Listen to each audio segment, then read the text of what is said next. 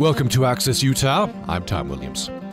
This presidential campaign season has been extraordinary to say the least, and the show is coming to Utah with caucuses on Tuesday and a Republican presidential debate that was scheduled for Salt Lake City and is now canceled. Various candidates will be coming to Utah. I'm hearing Bernie Sanders will visit, uh, also John Kasich. Other candidates may be coming. We're going to talk about uh, this whole campaign season. On the program today, our guests include Deseret News columnist LeVar Webb and Frank Pignanelli. Later in the program, we'll be talking with Utah Democratic Party Chairman Peter Corroon and with Jonathan Choate, who's getting out the word about Republican caucuses. And uh, I want to hear from you. Um, use your opportunity to comment on this. A couple ways to do that upraccess at gmail.com, upraccess at gmail.com. And our phone number is 1 800 826 1495. 1 800 826 1495. And uh, we welcome in uh, Deseret News columnists uh, Frank Pignanelli and LeVar Webb. LeVar Webb is a political consultant and uh, lobbyist. Previously, he was a policy deputy to Governor Mike Leavitt and Deseret News managing uh, editor. And he runs the uh, website Utah Policy Daily. You can find that at utahpolicy.com. LeVar Webb, welcome back to the program. Good to be here. And uh, Frank Pignanelli is a Democrat, a Salt Lake uh, attorney, lobbyist, and political advisor. He served 10 years in the Utah House of Representatives, six years as minority leader. Uh, Frank Pignanelli, welcome back to the program. Thank you. Always great to be here. Uh, let me jump in. This has been an extraordinary presidential year. Uh, it's we're, we're all trying to make sense of it. I'll start with LeVar Webb, and and I guess I'll just jump to the uh, quote unquote elephant in the room. Uh, what what do you what does Trump mean? I'll I'll just start with that. What what what do you think the the rise of Trump? He's getting 35, 40 percent of the Republican primary uh, vote. What do you think that means? Well, it means there's an awful lot of uh, voters out there that aren't happy with the status quo, aren't happy with the establishment, and certainly the, that sentiment was vastly underestimated by a lot of the other candidates, and certainly by all of the pundits, including me. Uh, I certainly would not have predicted that Trump would do as well as he has. He is only getting 30, 35 percent, sometimes close to 40 percent. So, the majority of Republicans uh, do not support him, but he's still on track. Uh, has has to be considered the favorite to win the nomination. Frank Pignanelli, what what do you think Trump means?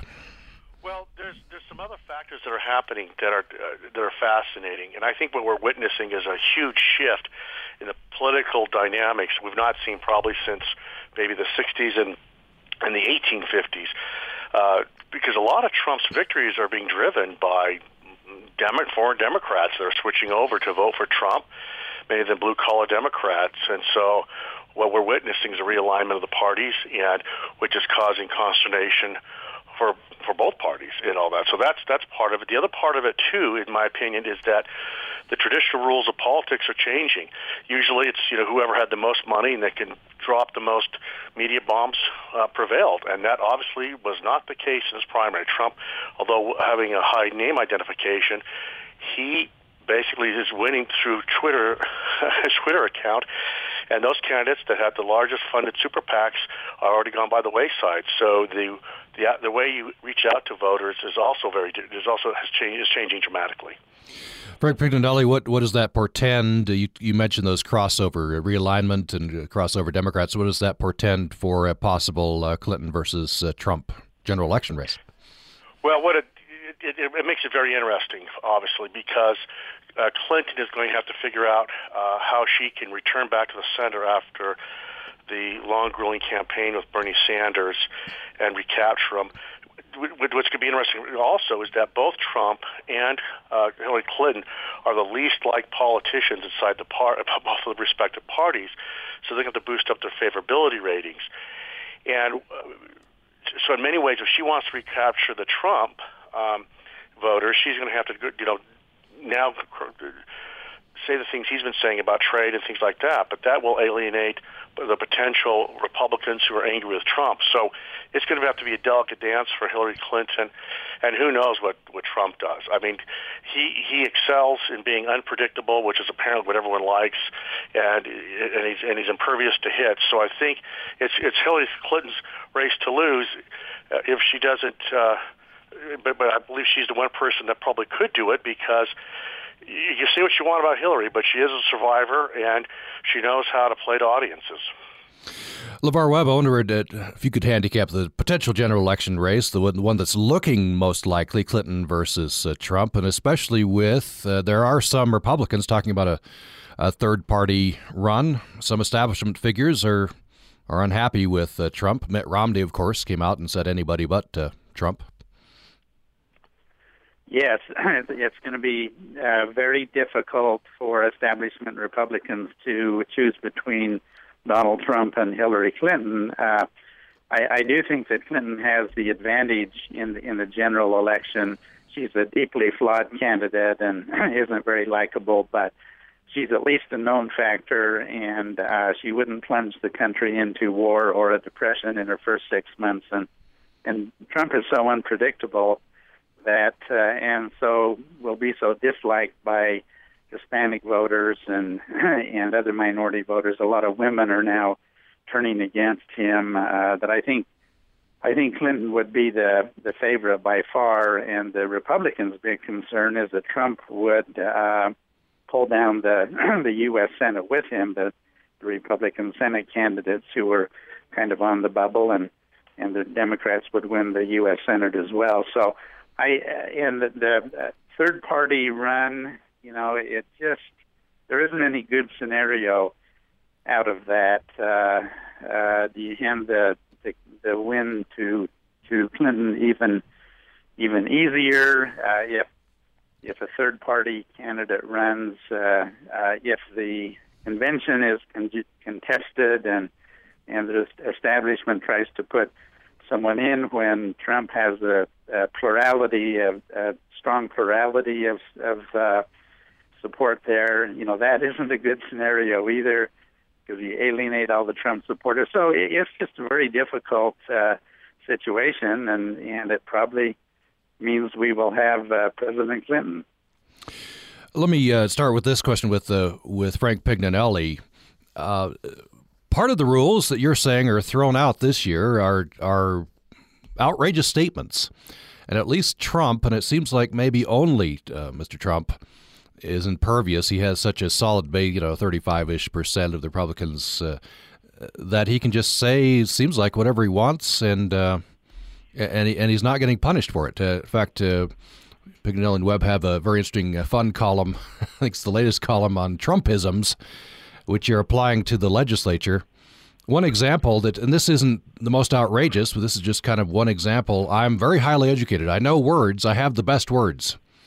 Uh, another candidate might have been laughed out of the room uh, on on that one. Uh, that's just one in a long stream of statements, and, and he doesn't seem to get hit. Well, what Trump has figured out is something that I live by. If you say anything, no matter how outrageous, with enough passion and conviction, it it it, it uh, you could it, it, it becomes the truth. Um, and even though people can dispute it, if you just keep on saying it and then not back down, our, our culture, our media culture, this up to date has been if someone makes the slightest misstep, then there's two or three days of damage control. Trump doesn't do that. He just keeps on. He just keeps on repeating it and keeps on repeating it with force and conviction. And and so even though there's doubt, at the same time, because he the way he says it is like, well, you know, I guess he believes that. So he you have to give him credit. He understands the American psyche that uh, even if something's wrong, if Americans like having hearing that passion and hearing that conviction, and, and that's what and that's what he's dishing up. It's outrageous what he's saying. It's awful what he's saying about all sorts of different people, but. He just keeps on saying it without backing down, and I think he, some corners of, of, of a lot of Americans that's appealing to them, and he's going to keep on doing it. And even though the uh, even though the fact checkers and things like that call him out, he just keeps on saying it, and by him keep saying it, it raises doubt as to those challenging him.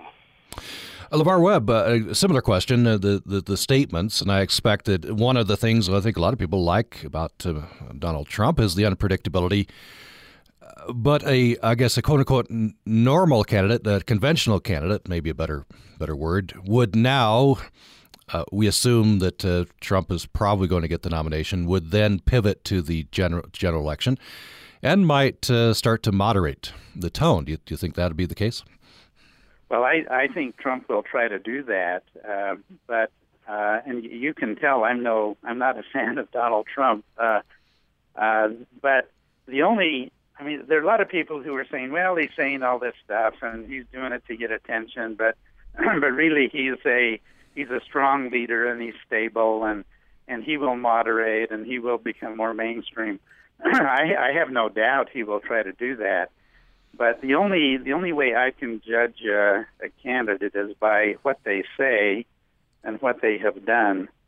And I think on both counts, for me at least, Trump does not measure up. Obviously, uh, he's he said a lot of bigoted, uh, uh, just ridiculous things, and his actions in his business and in his personal life uh, don't show me that he has any political guideposts, that he has any real principles. I, I think that he will change and try to change uh, to to be to be seen as more moderate and mainstream. but I think he just remains unpredictable, and who knows what a President Trump would be. Hmm. LeVar Webb, um, I, am wondering, um, the polls are showing that uh, Donald Trump is not playing as well in Utah as he's playing in other states. Is, do you think that's the case? Yes, I do. I, I, I think the visits by the candidates this uh, weekend and early next week, uh, I, you know, uh, Kasich is coming and Cruz is coming, and there's been some talk that Trump might come the endorsements, you know, late minute, last minute endorsements may make a difference. Uh, but I think that Cruz will has the most momentum in Utah. I think he picks up more of the Rubio supporters. So I would, my guess will be that Rubio will, excuse me, Cruz will win uh, Tuesday night. I wouldn't be surprised if Trump comes in third uh, because he is not really very well liked in Utah. Frank Pignanelli uh, if if we take that, uh, stipulate that Trump is not as well liked in Utah. Why? Why do you think so? There's a way that we do business here in Utah. You know, the Utah way, which is obviously very successful. We're the, you know, we're we're, we're a well managed state. Uh, we accomplish great things, and you know, but we're not a we're not a very confrontational state in many ways.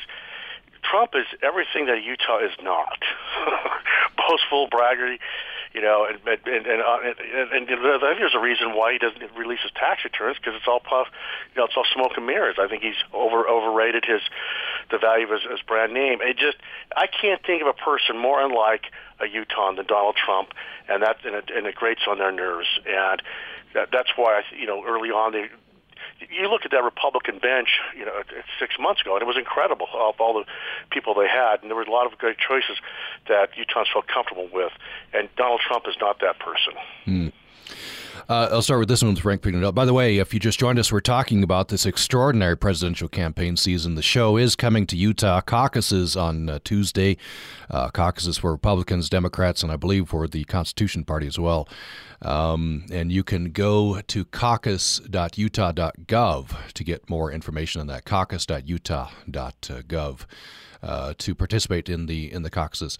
Uh, we're talking with Deseret News uh, columnists uh, Frank Pignanelli and LeVar Webb on this part of the program. Later, we'll be talking with Utah Democratic Party Chairman Peter Corroon and with Jonathan Choate, who's getting out the word about the Republican uh, caucuses. We want to hear from you. Love to know what you think. Donald Trump or, or whoever, Bernie Sanders, another extraordinary phenomenon, and we'll talk about him as well.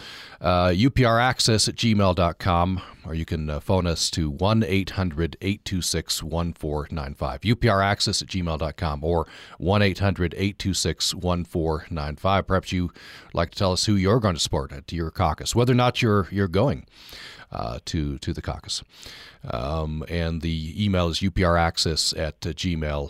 Uh, um, I want to uh, wanted to, to uh, pivot, uh, talk about uh, Bernie Sanders, and uh, at least one person I saw, Bill O'Reilly, equate Donald Trump and Bernie Sanders. He he was saying, I'll start with Frank Pignanelli on this one. He was saying that the, the, the two are tapping into very similar um, types of anger among the the the voting population. Do you think that's true? Well, it may be anger, but they're not similar anger. I mean, Donald Trump is tapping into you know bigotry and xenophobia and everything like that. Bernie Sanders is tapping into a frustration, I believe, amongst uh, liberals and left-wing Democrats as to frustrations in the Obama administration, the government, and things like that. But but Bernie Sanders is a very different person. I think also why Bernie Sanders is, is is still in the race is because even Republicans have to admit that the man is sincere, he's genuine, and you may not like his politics, but there's no doubt about his his integrity. And and so I think that's that's a big piece of it. You, you can't say that about Trump. I think that just Bill O'Reilly's way, trying to trying to disparage Bernie Sanders. Mm-hmm. Uh, LeVar Webb, what do you think about that? Do you do you do you equate the, the two movements or or not? Well, I, I completely agree with Frank. I think they are two very different people. Uh, I, I do think that that uh, it has been as big a surprise uh, what is Bernie Bernie Sanders' success as it has been uh, Donald Trump's success. Who would have ever thought that a Democratic Socialist would uh, be a viable contender. Uh, I mean, who who even knew Bernie Sanders before all of this happened? Uh, uh, so so again, it was completely unpredictable. Those of us who write about these things never, you know, were wrong uh, uh, in thinking that he would would be a very short termer, and of course, uh, Hillary Clinton is on track to still win the nomination, but he's he has uh, excited young people uh, people who tend to be more leftist, uh, and a very interesting phenomenon. But but as Frank said, I think is is somewhat different than the uh, both tapping into frustration and so forth, but but in very different ways. I want to uh, return just one more thing on Donald Trump. Uh, I'll start with LeVar Webb on this one. Uh, do you think Mitt Romney's very strong statement against Trump has or will have uh, a significant effect? Well, I think it'll. I think that'll be part of uh, what happens in Utah. I think his his statements uh, will will hurt Trump in Utah. I, I don't know that it it hurt. Uh, it made a lot of differences in the the number of votes uh, that Trump is getting nationally, but I do think it, he uh, Romney was kind of the first major mainstream establishment guy to really come out hard against Trump. And I think him doing it kind of opened the way for a lot of others to be more critical of Trump and to and to come out uh, uh, more harshly against Trump. And so I think he did provide some cover for other establishment people. And so I, I think it had an effect in in that respect. Frank Pignanelli, what, what do you think will be the ongoing, if any, effect of uh, Governor Romney's uh, uh, speech? Yeah, I, I, I think it probably hurts him in Utah, but outside of that, I'm not sure it resonates. What's been interesting to me is whether it's Romney or whether it's these commercials with these with these women stating, you know, repeating these horrible things Donald Trump has said about women. Nothing really seems to dent him. Now, maybe it has to be death of a thousand cuts to, to take down Trump, but so far, yeah, his margins are shrinking a little bit, but so, nothing seems to be hurting him so far. And is this Frank Pignanelli? Is this a factor of it's uh, some thirty-five percent of Republicans just love Trump or, or have uh, chosen him as a vessel for their anger, and and then we'll see once polls come out in a two-way race, a national race, or is this Trump's mastery of the media? What, to, to, what do you attribute this this ongoing well, I think popularity? It's all the above. You have Trump, like I said, he's willing to just keep on saying uh, something without apologizing He's appealing to some instincts, but also, if you look at it from a 30,000 foot level, Americans, uh, a majority of Americans have become more and more distrustful of traditional institutions anyway, whether it's political, religious, business, whatever. They've become more and more distrustful of what, whatever the establishment, the status quo is. And Trump is, even though he is a creature and has, you know, any success he's enjoyed is because of establishment, he takes everyone down. I will say this: he's an equal opportunity abuser. he is, he has no problems calling Republicans, Democrats, business leaders, uh, you name it, stupid, and and so therefore he is appealing to what I what we're seeing as a trend in America, which is a, a real distrust of traditional institutions. He's taking them all down. I mean, the, the guy took on the Pope, and it didn't it, it, it didn't hurt him. So uh, that's what I think he's tapped into. Mm-hmm. And I even think I don't think it was absolutely intentional on his part. I just I think he, he was hopeful he could survive two or three months into the campaign to boost his sale of steaks, whatever else he's peddling. But because of was what he was saying, he tapped into something that's very deep, and you know, generations from now, historians will say he was the first of of many who were able to, to, to predict, or not predict, but able to, to take advantage of this situation. LeVar Webb, I want to uh, run past you uh, to paraphrase something that Marco Rubio said in his uh, speech when he suspended his campaign.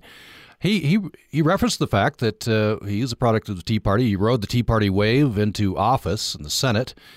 Then he then he seemed to be saying that uh, it's maybe it's going too far. This this you know don't don't choose a leader to be a vessel for your to for your anger that's just going to divide more and more. This goes to a, a division that's been happening in the Republican Party. Uh, I don't know if you agree with Marco Rubio on that. And second question would be, what do you worry about damage to the Republican brand? Yes, I certainly do. Uh, I'm concerned about uh, the Republican brand, and I because I don't think uh, Donald Trump is a real Republican. I mean, he's he's switched parties, and he's not a conservative. Uh, who knows what he is? I don't think he knows what he what he is either. Uh, I do think the certainly the Tea Party arose out of some real frustration with what was happening in in Washington. A lot of that was driven by Barack Obama and the Democrats when they had control of Congress. They they simply went way too far and, and created this this enormous backlash, backlash that was the Tea Party, and and Trump is an extension of that. But I think that Trump has brought in a lot more people than just the Tea Party uh, one, one of my disappointments is is beyond Trump is the number of, of, of good American citizens who will actually follow him. I do think he has brought in uh, people who who really love uh, reality TV and follow the Kardashians and aren't really too up to speed on on politics and realities, but they're angry and and they're not doing well. I mean, Trump himself said I one of the weird things he said I love the uneducated, and uh, and so uh, it is a disappointment that that there are so many, to me at least, that there are so many Americans who would uh, fall for this this guy who is a populist, uh, rabble rousing, almost a strongman kind of a figure. We're in a we're we're going to be heading toward a, a bit of a lull in the primary calendar. Uh, Frank Pignanelli as we kind of you know take a breath here. Um, what what do you think uh, are the, the biggest things that you'll be looking for, both on Republican and Democratic side? Well, on the Democratic side, we'll see if uh, Bernie Sanders is able to pick up any, you know, build up his ground game in some of these states in the West, because uh, it would be his best shot and then we know what Hillary Clinton's able to do. But I, but obviously the, the the trajectory seems to be for Hillary Clinton is how she starts positioning herself. She needs to start thinking about how she rebuilds her credibility to with the general population. Uh, to take on Trump. The, the, the second thing will be fascinating to watch with Republicans to see the establishment. What do they do to try to drive this into a contested election? Because if, if Trump falls short of the amount, do you still deny him that, or do you try to, to do the end run? And there's two schools of thought: is that you can't deny Trump if he's won the primaries, but the other school of thought is Trump's been Republican for two or three months. Why destroy a party just for the purity at, the convention? And they, they need to salvage the party by coming up with somebody else to, to carry the banner after the convention. That's going to be the ultimate question for it. I don't know if it's necessarily uh, a right answer, but if there's an answer that you know, for the future of the party that has to be answered by the party leaders, and that'll be fascinating to watch too. LeVar Webb, same question. What do you be looking for? Well, uh, while, while, there is the the number of uh, primaries slow down a little bit, it will give the candidates a chance to um, to try to project more of a, a national uh, presence and uh, hone their their image a little bit, and I, I think we will see. I think we'll see Trump more and more uh, act like he's in the general election and take on Hillary Clinton. And I think we'll see him moderate, try to moderate some of his uh, views and and uh, and try to appeal to a broader swath of, of people.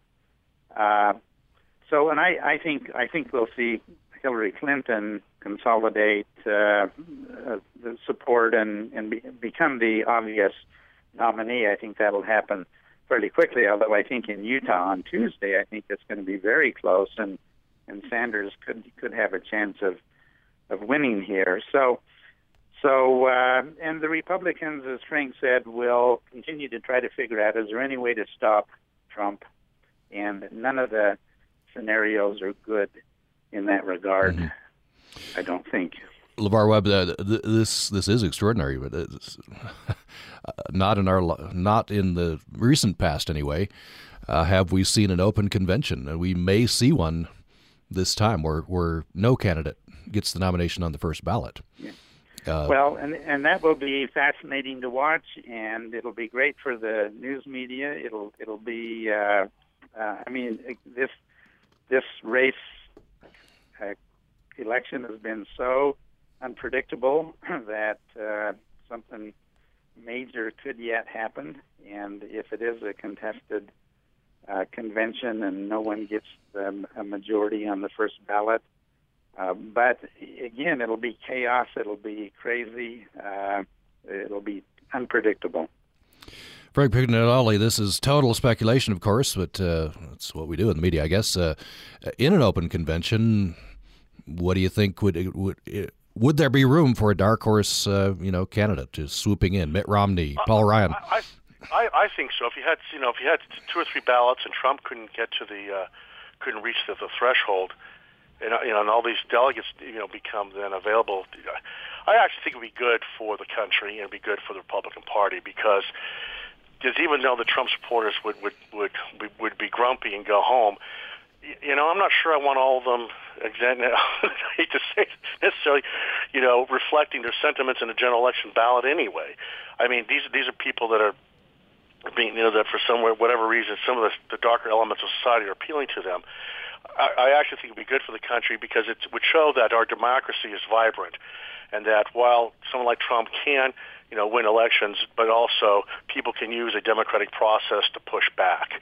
What I would hate to see is that the strongman authoritarian, as we've seen in other countries and we've seen throughout history, can use a democratic process to achieve the top, and then of course they start dismantling it, as, as, as Trump has promised to do, whether it's freedom of the press or otherwise.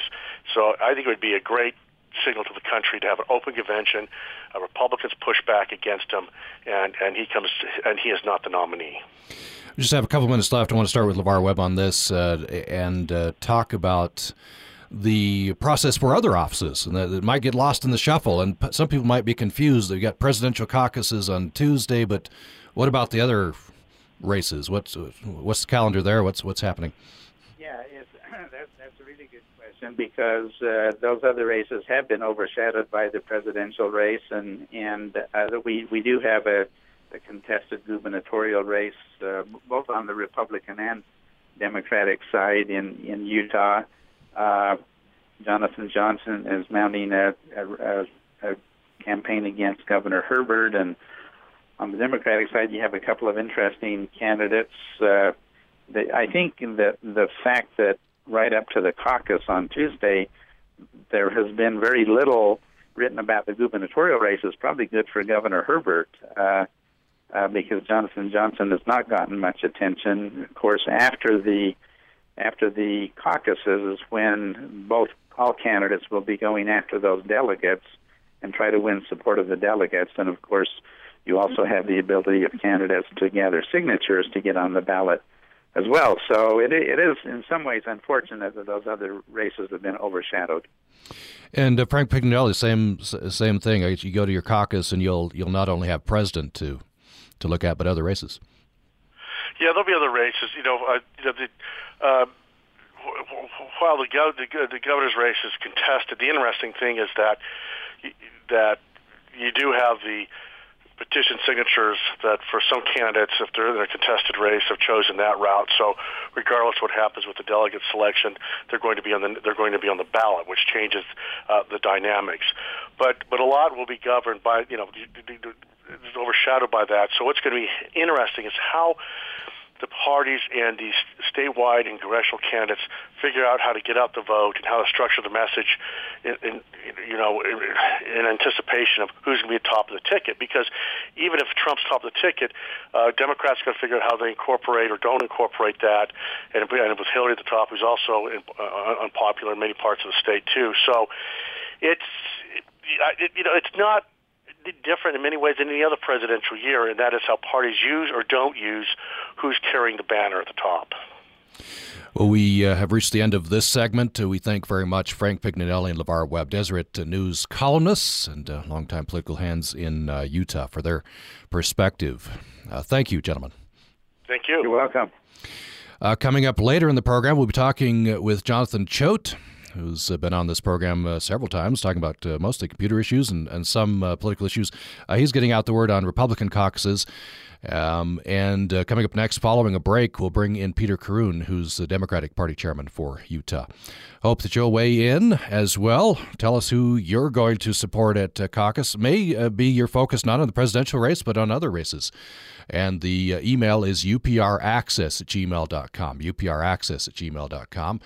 And uh, our phone number is 1 800 826 1495. More following the break.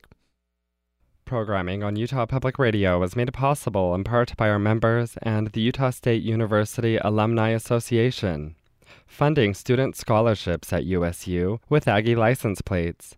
More information at alumni.usu.edu. Did you know that there are strategies that can help you to save money, even if you don't feel like you can put anything in the bank right now? Pre committing to your decision to save makes you more likely to carry it out. So, if you know you can put money aside in the future, set up an automatic savings plan that will go into effect a few months down the road. You can also encourage your children to save by opening a savings account for them. You can do this as soon as you have their social security numbers. And when your child is seven or eight, that is a good time to start teaching them about the value of money.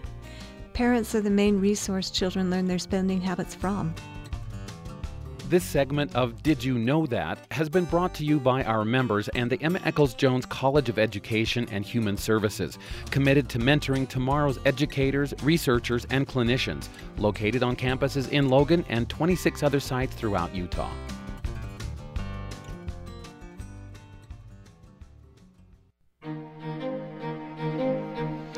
Thanks for joining us for Access Utah.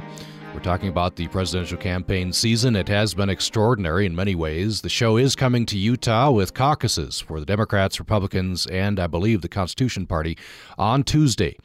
And there was to be a to have been a Republican presidential debate that was scheduled for Salt Lake City is now canceled, but uh, several of the candidates are coming to Utah ahead of the caucuses and we're talking about it on the program uh, today. We have been talking with LeVar Webb and Frank Pignanelli. Uh, Deseret News columnist. Later in the program, Jonathan Choate, who uh, will talk about the Republican uh, caucuses. Right now, we bring in Peter Corroon, who's Democratic Party chairman for Utah. Mr. Corroon, thank you for joining us. Oh, my pleasure. Uh, let me get in this email before we jump in here. Uh, this comes from Carl. He says, once again, the Republicans like LeVar Webb blame the rise of the Tea Party on President Obama. Um, if you would check the facts, the Tea Party actually started with President Bush. Of course, Republicans don't care about facts. The Republicans are the only ones to blame for Tea Party and the rise of Donald Trump. Uh, thanks for that, Carl. Um, and in Mr. Webb's defense, uh, I did hear that passing reference. I wanted to uh, to nail that down to see if that's exactly what he meant, but uh, we got on to other things. Uh, so keep those emails coming to upraccess at gmail.com. upraccess at gmail.com. Peter Corroon, I wonder maybe just I want to get into some specifics of the caucuses, and we're we're trying to you know drum up participation in whatever caucus you'd like to go to. But first of all, your take on on this extraordinary season. Maybe start with uh, with Donald Trump.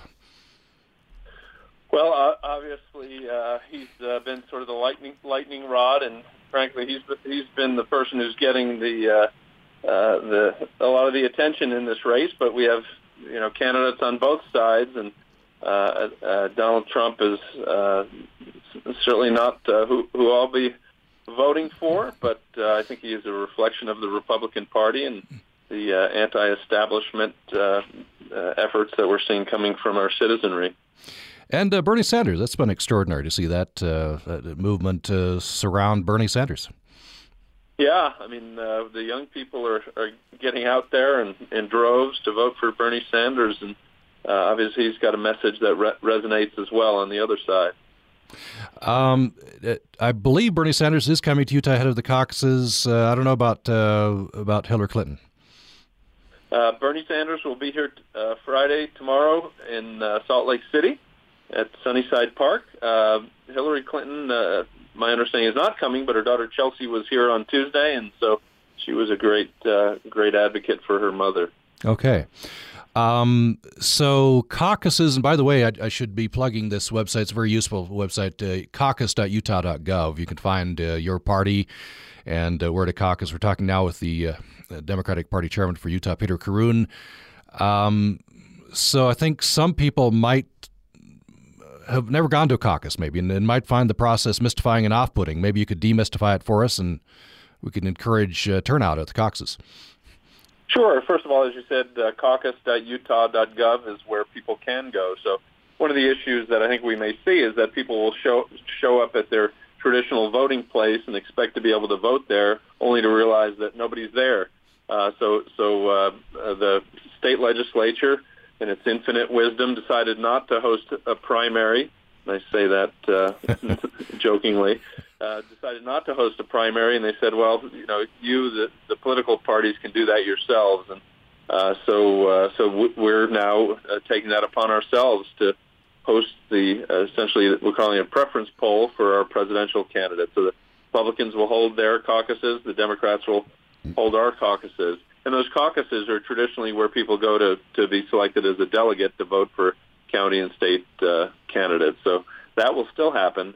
But at the same time, we're using that, those caucus meetings to uh, allow people to come and vote for their favorite presidential candidate. So, that, so the Democrats uh, will be hosting ours. We actually have four candidates on uh, on the ballot. Uh, obviously, Hillary Clinton and Bernie Sanders are the two prominent ones, and then we have two other candidates who are, who are on there as well. Um, the uh, the people can go to uh, find their uh, locations again at caucus.utah.gov.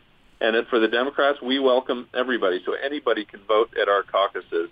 Also, uh, you know, people sometimes have called in saying, "Well, I've got my family with me, and can I still come?" And yeah, bring your kids. Uh, that's fine with us. Uh, they can come starting at six o'clock all the way up to eight thirty uh, to vote.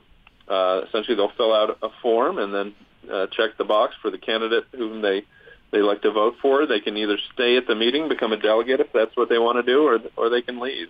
And uh, as as uh, Democrats, uh, again, we allow everybody to come. So if you're a, a Democrat, Independent, Republican, Constitution Party, if you want to come vote for one of the Democratic candidates, you're you're welcome to do that. And uh, and if anybody's uh, going to be uh, 18 by the time of the general election in November, and they're just 17 now, they can actually come uh, and vote as well. And that somebody who's not registered to vote and they want to vote, uh, they can come and get registered right there and then and vote as well. So we're trying to make it as easy as, as possible for people who want to vote in our Democratic caucus. Do you have to bring anything with you? Your ID, I guess, maybe is uh, that's what you uh, bring. You do, you do need an identification, uh, um, so please please bring an identification if if you if you have a driver's license. Obviously, that's easy. If you have uh, some other form of identification, that that can be used as well. No, we we get idea of caucuses from say the Iowa caucuses, and I, I get different kinds of caucus. Different caucuses are different. Um, one thing that might deter people, um, maybe you can dispel this. You you won't have to go to the Democratic caucus and do any public speaking, will you? Uh, unless you want to. No, no, no, no, no. So so again, it ter- serves two purposes. You can come and just vote and, and leave, or uh, you can stay. If you want to become a delegate, you may have to. Uh, you know, say why you want to become a delegate. You don't you don't have to do that in front of a large number of people, just uh, people that live in that specific uh, precinct. Um, but if somebody wants to become a, a delegate uh, to the county or state uh, Democratic conventions, they can stick around and, and do that as well. And that's you know that's that's fun. If you've never been involved in the process, it's interesting for people to see how that works. And on the Democratic side, uh, we uh, we welcome that participation. So uh, there be the you know, preference for for uh, president. What about the other races? You, you, if you want to run as a delegate, you can become a delegate, and and at that point you go to convention, and that's where the candidates would be selected. Is that how it works? Exactly. So for any inter inter party uh, races, uh, you uh, you become a delegate, and then you go to the conventions uh, and and vote for the uh, for the Utah Democratic Party state convention. It's going to be on April 23rd. Um, and also, it's it's the it's the location or, and time where people can actually become national delegates to the uh, presidential uh, uh, campaign. So uh, in, in Philadelphia at the end of July, Democrats will be getting together, and if you want to become a national delegate, you can actually go there um, to uh, to express your your vote uh, for either uh, probably be Hillary Clinton or, or Bernie Sanders at that point. Well, we've been talking with uh, Peter Corroon, who is Democratic Party chairman for Utah. Uh, th- thank you so much. Appreciate it. My pleasure. And again, though, that website, caucus.utah.gov, you can find out a lot more information. Um, and let's take just a very brief break. When we come back, uh, let's talk with uh, Jonathan Choate, a friend of the program. He's getting out the word about Republican uh, caucuses. Uh, more following this brief break. Hi, this is Steve Inskeep with NPR's Morning Edition, your morning news destination. Remember that as you go through your day, you can tune in for Here and Now with Robin Young and Jeremy Hobson. You get the latest news and insight, and always something unexpected. Join us this morning at 11 on Utah Public Radio.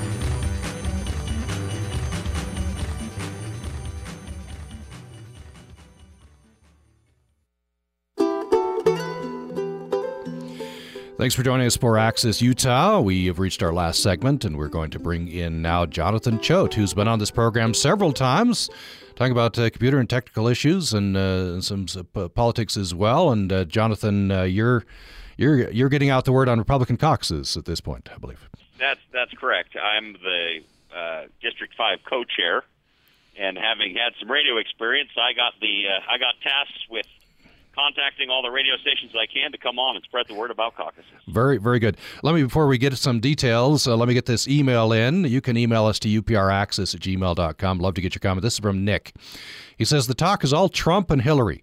Being someone with a developmental and physical disability, I'm scared that the limited rights I will I have will be taken away from me. I have fought to keep myself quote unquote afloat. I can do anything life uh, throws at me. I just want to have a candidate that cares for the people, not just power. That's Nick. Thanks for that, Nick. Uh, Jonathan Choate, uh, I, I think some people who've never done this before, and we're trying to encourage everybody to get out to their caucus. Uh, uh some people have never done it, especially, might be a little nervous about it. What's what's the process like? So, I mean, it can be it can be a little intimidating if you've never done it, but it's really not that bad. You just basically go out, go out and hang out with your neighbors. That's what it is. You're you're going to a neighborhood meeting uh, wherever you're at in the state. The areas for the precincts are quite small, so in many cases, especially in more urban areas, it's just a matter of you know less than a square mile in some cases uh, may make up a precinct so that you're going out with your neighbors. You're meeting at, you know, usually it's a school or, uh, you know, a court building or something like that, and you're electing representatives for your neighborhood to represent you at the county and state conventions. This year's is the nominating convention, so we're picking, you know, the those delegates are going to pick the nominees. Um, although this is a hybrid year, so we don't know really how that's all going to work out.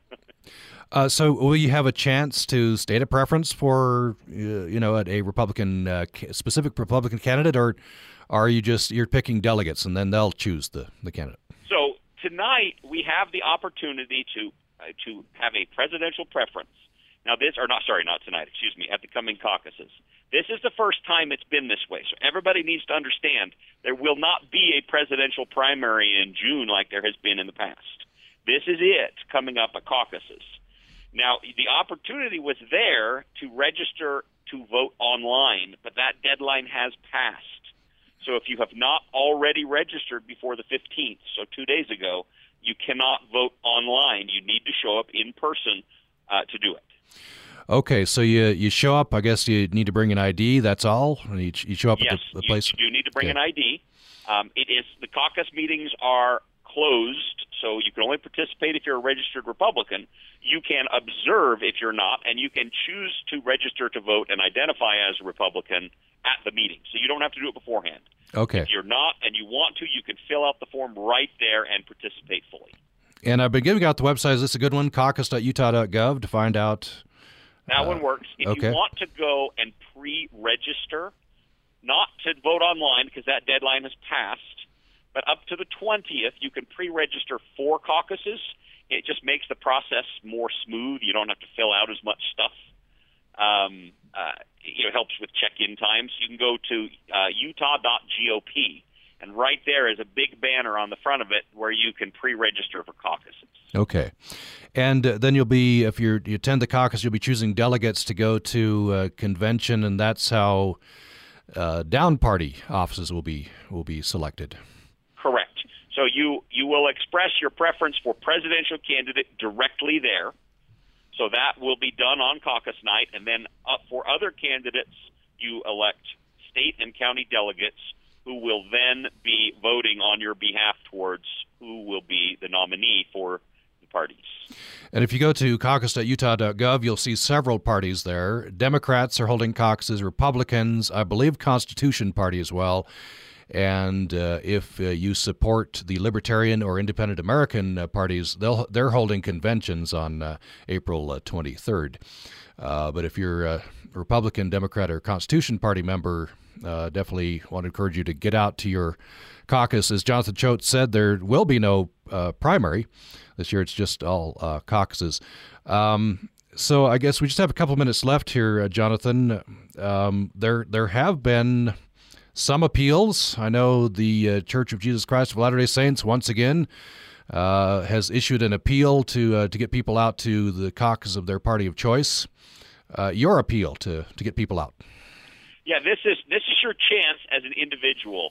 If you show up to caucuses, you have a, a real voice in what goes on. Uh, you know, it, the chance to go there to interact with people, to hear other people's opinions, and to express your own to potentially run as a delegate, um, uh, you know, state or county delegate. It's not that daunting. Really, your task is when you're running as a delegate, you are committing to do the research and find out the you know the information you can on behalf of your neighbors. Um, and I am a firm proponent of the caucus convention system. I've been a delegate several times, and it allows the delegates, it allows the candidates to to really have time to talk to the delegates, to to get in depth rather than 30 second sound bites. Uh, and you could get you could ask those questions, and because it's not in an open primary where everything is media, you you the first time I was a state delegate, I'll tell this little story. The very first time I was a state delegate, I was about 26 or so. I can't remember exactly and never done it. First time, and I'm in my kitchen making dinner for the kids, and I get a call, you know, Saturday evening at seven, and it was Rob Bishop on the phone. Not not somebody calling for him, but him as the as our uh, congressman, and he spent 45 minutes on the phone with me, just chatting and talking about things and wanting to know my opinion and explaining things. Um, in the caucus convention system, that access for delegates as representatives is there, and I, I'm a firm proponent of it, and I encourage everybody to go out and participate in your caucus of choice. Well, we'll leave it there. That's a that's a good appeal, and we're we're trying to to uh, get that appeal out, to get people to uh, participate in the process, whatever your party is.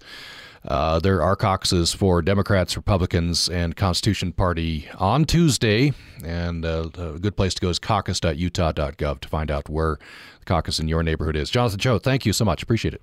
Thank you. And uh, thanks for listening to Access Utah. And from the newsroom today, Utah State University's civil rights pilgrimage group 54 Strong was in Birmingham, Alabama, researching the history and impact of young girls during the civil rights movement. Jason Gilmore has more. Way, way in, in order to understand the diverse impacts that women had on the civil rights movement, we need not look further than Birmingham, Alabama. In the early 1960s, Birmingham was one of the most segregated cities in the South and was a place where many civil rights organizers feared. In 1963, however, Birmingham would become the epicenter of the ongoing civil rights movement. In mid 1963, civil rights activists would lean heavy on Birmingham with a campaign they called Project C for confrontation.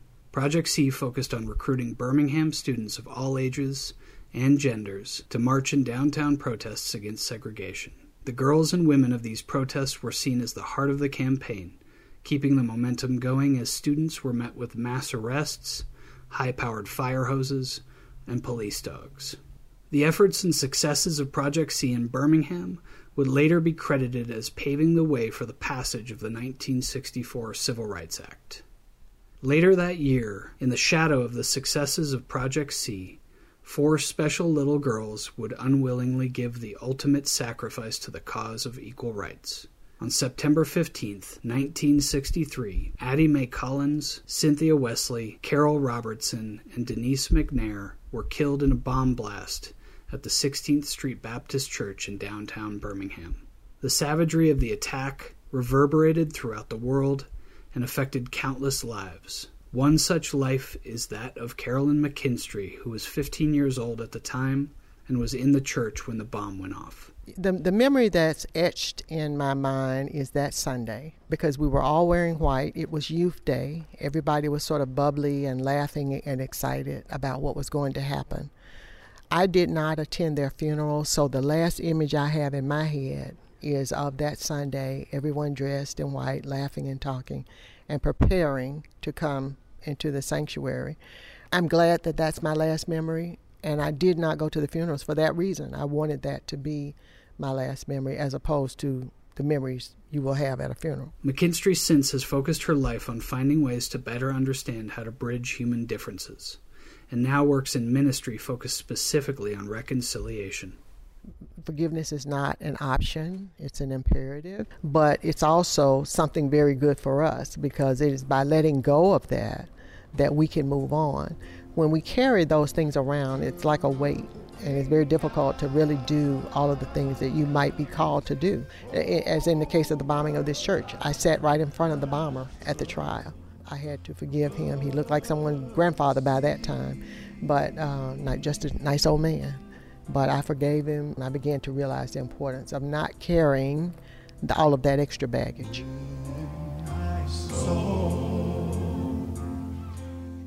Interviews on this segment were conducted by Harleen de Leon from USU and Danish Mibu and Laura Ribbles from the University of Washington.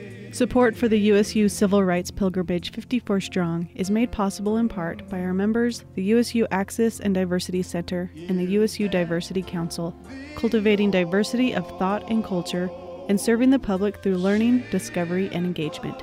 Jason Gilmore and his students were reporting from Birmingham, Alabama for Utah Public Radio.